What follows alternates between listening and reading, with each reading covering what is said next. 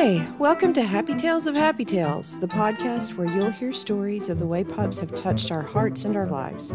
So, for the next few minutes, let everything else go and just listen and smile. I'm your host, Julie Jackson.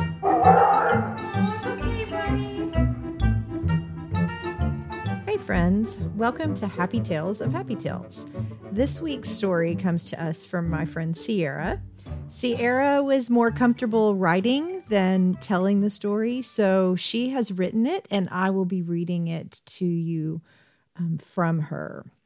So, Sierra writes My dog Quinn is a five year old tricolor corgi. Quinn is her dad's pride and joy.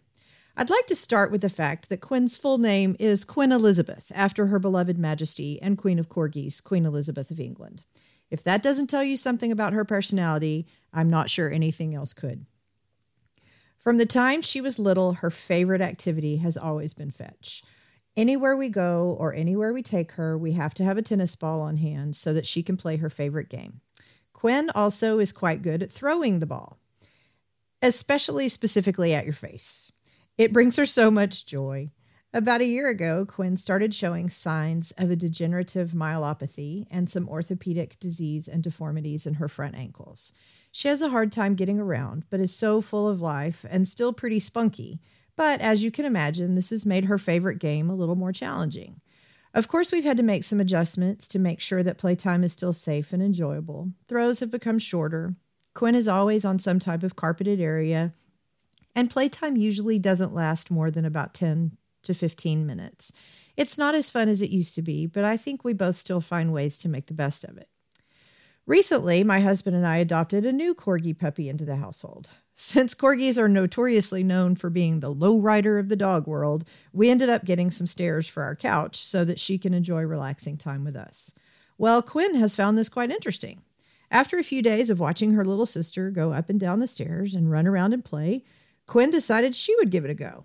Much to our surprise, Quinn loves these stairs, but not for the reason you'd think. She's found out that the stairs make an excellent ball ramp. That's right.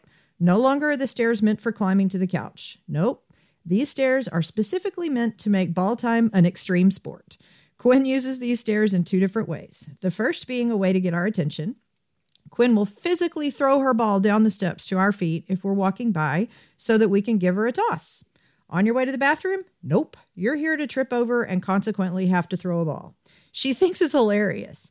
Secondly, with the help of some super magical supplements given to her by her vet, Quinn has decided that the stairs are now an opportunity to make her dreams of becoming an obstacle course racer come true.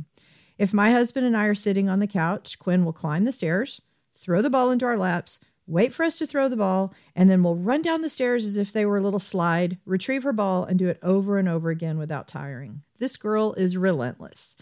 However, it has made us smile so much knowing that a simple set of $50 stairs have made such a difference in her happiness and her being able to interact with us. The stairs are engaging and have really shown us just how smart she really is. Will we ever have a moment without ball time? Probably not, but that's perfectly okay with us.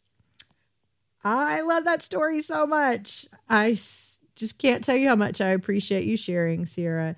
And um, just love when we can see how smart they are and how resourceful they are and just how committed they are to just being little sources of joy. And y'all, Quinn is adorable. So I will post pictures of Quinn up on the socials so that you can see her cute little face and what a character she is. Friends, thank you for listening. Your time is valuable, and I really appreciate you sharing some of it with me.